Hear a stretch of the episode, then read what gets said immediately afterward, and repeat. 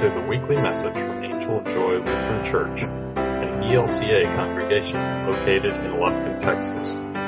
Pastor Paul Guy and the family of Angel of Joy invite you to join us for worship at 10:15 a.m. on Sunday mornings. If you should find yourself in our neighborhood, please enjoy this message and visit our website at angelofjoy.org.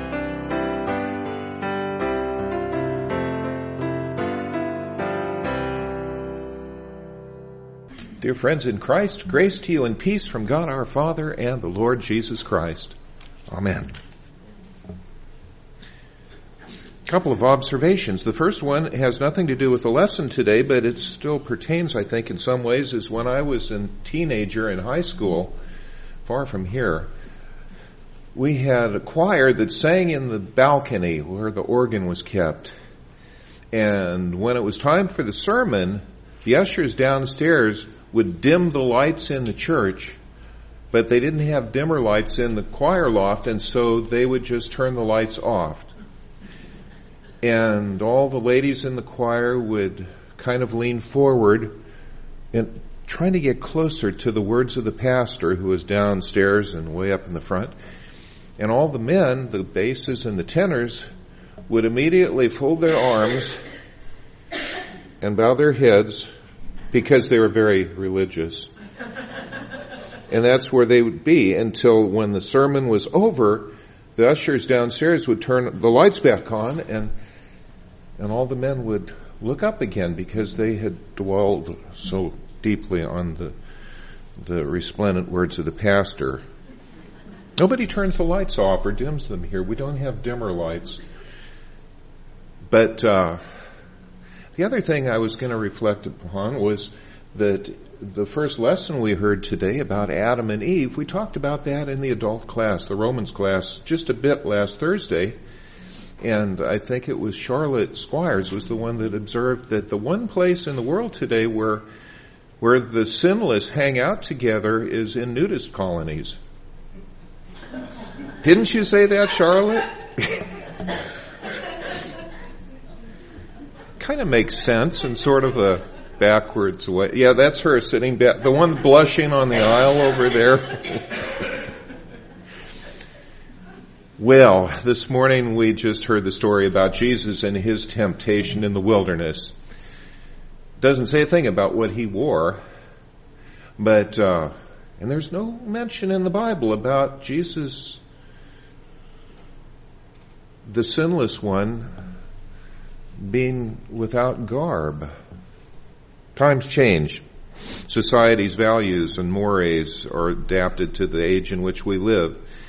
But for Jesus, the temptation story, well, we know what it means to be tempted, don't we? Jesus was tempted by Satan three different times, as we heard in the gospel, and all three times he referred to Scripture. And he rebuffed the devil all three times. In one of the Gospels, not the one we heard from Matthew today, but, but in Mark, it says that the devil went away till a more opportune time. In other words, he gave up that battle, but he hadn't given up the war. And one day, he would think that he had won again on a day we know is Good Friday. But that's coming up later in the season. We listen to Scripture because it has meaning for our lives today. And we can relate to the temptation story in that it's not a sin to be tempted. It's only a sin when we give in to the wrong kind of temptation. And so I'd like to share a story with you um, especially with an eye toward the clock, that keeps us right on schedule today. And this, this may or may not be a literally true story, but uh, it is a story that I would like to share with you nonetheless. Okay, here we go. The devil came to me the other day, as he often does, and he said, Preacher, how about joining me for a little walk? It never hurts to walk and talk a little bit now, does it? Well, I had to admit that I couldn't see any harm in walking and talking, and so I did agree to walk with him for a little while. Well, he led me out through the doors of the church, out through the parking lot, and up the street to one of the, well, up by Walmart. And he took me to the counter. Actually, it was the filling station by Walmart. And he said, I'll tell you what, I'll buy you one of these lottery tickets. He took out his wallet, flashed a large wad of bills, he paid the cashier, and then he handed me the lottery ticket. My hands were trembling as I took it. I knew that jackpot was up to about a hundred million dollars. I was thinking, what could I spend that money on? And I had several things right off the bat that I thought were good. And of course, right at the top of the list was to get our church parking lot repaved. Of course. He said, hang on to that ticket and you will be the big winner. You won't have to work another day in your life. You won't have to write another sermon. Well, I didn't want to be impolite, so I discreetly put the ticket into my pocket. And I said to myself, well, you know, I know that's wrong, but i will tear it up and throw it away once he's gone. Well, then he took me up and showed me all the great pulpits of the church in a moment of time. And I saw the um, Harmony Hill Baptist Church. I saw First Baptist Church. Saw St. Patrick's. And then I saw that Crystal Cathedral out in Garden Grove, California, the one where Robert Schuller used to preach from. It's a Catholic church now. But I imagine myself in a beautiful blue robe preaching to a television audience of millions. All of this can be yours, he said. I can build you a cathedral even bigger and grander than this one. And you will have more viewers than any other preacher in all of history. And they will hang on every word. And no one will ever snooze through them. And they'll have to use wagons instead of plates to collect all of the offering money that will be joyfully handed over. To you I will give all of this authority and glory because it's mine to give.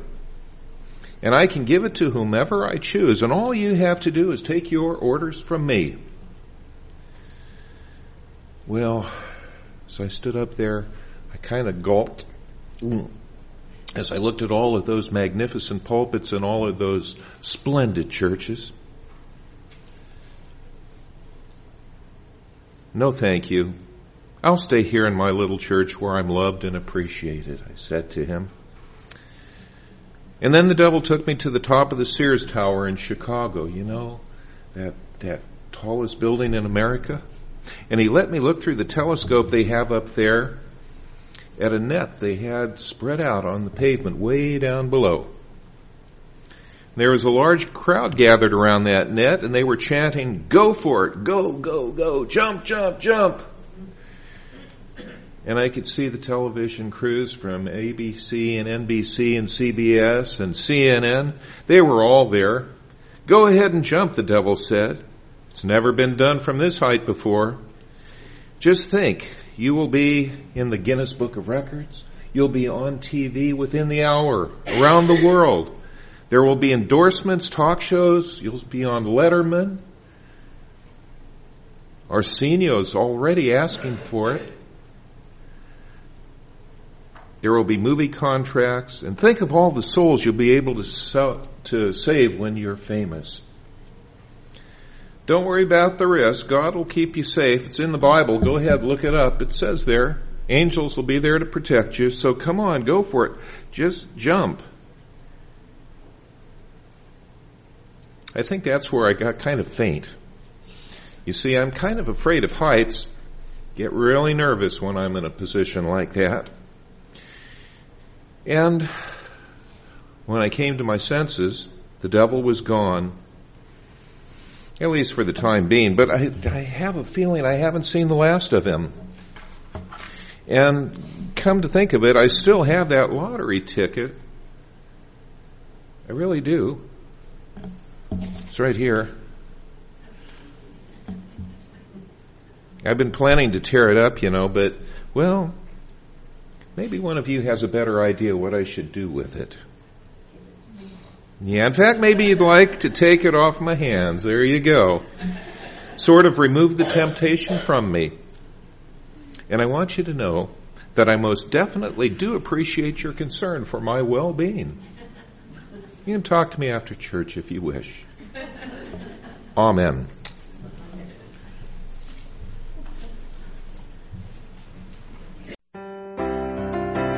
Thank you for listening.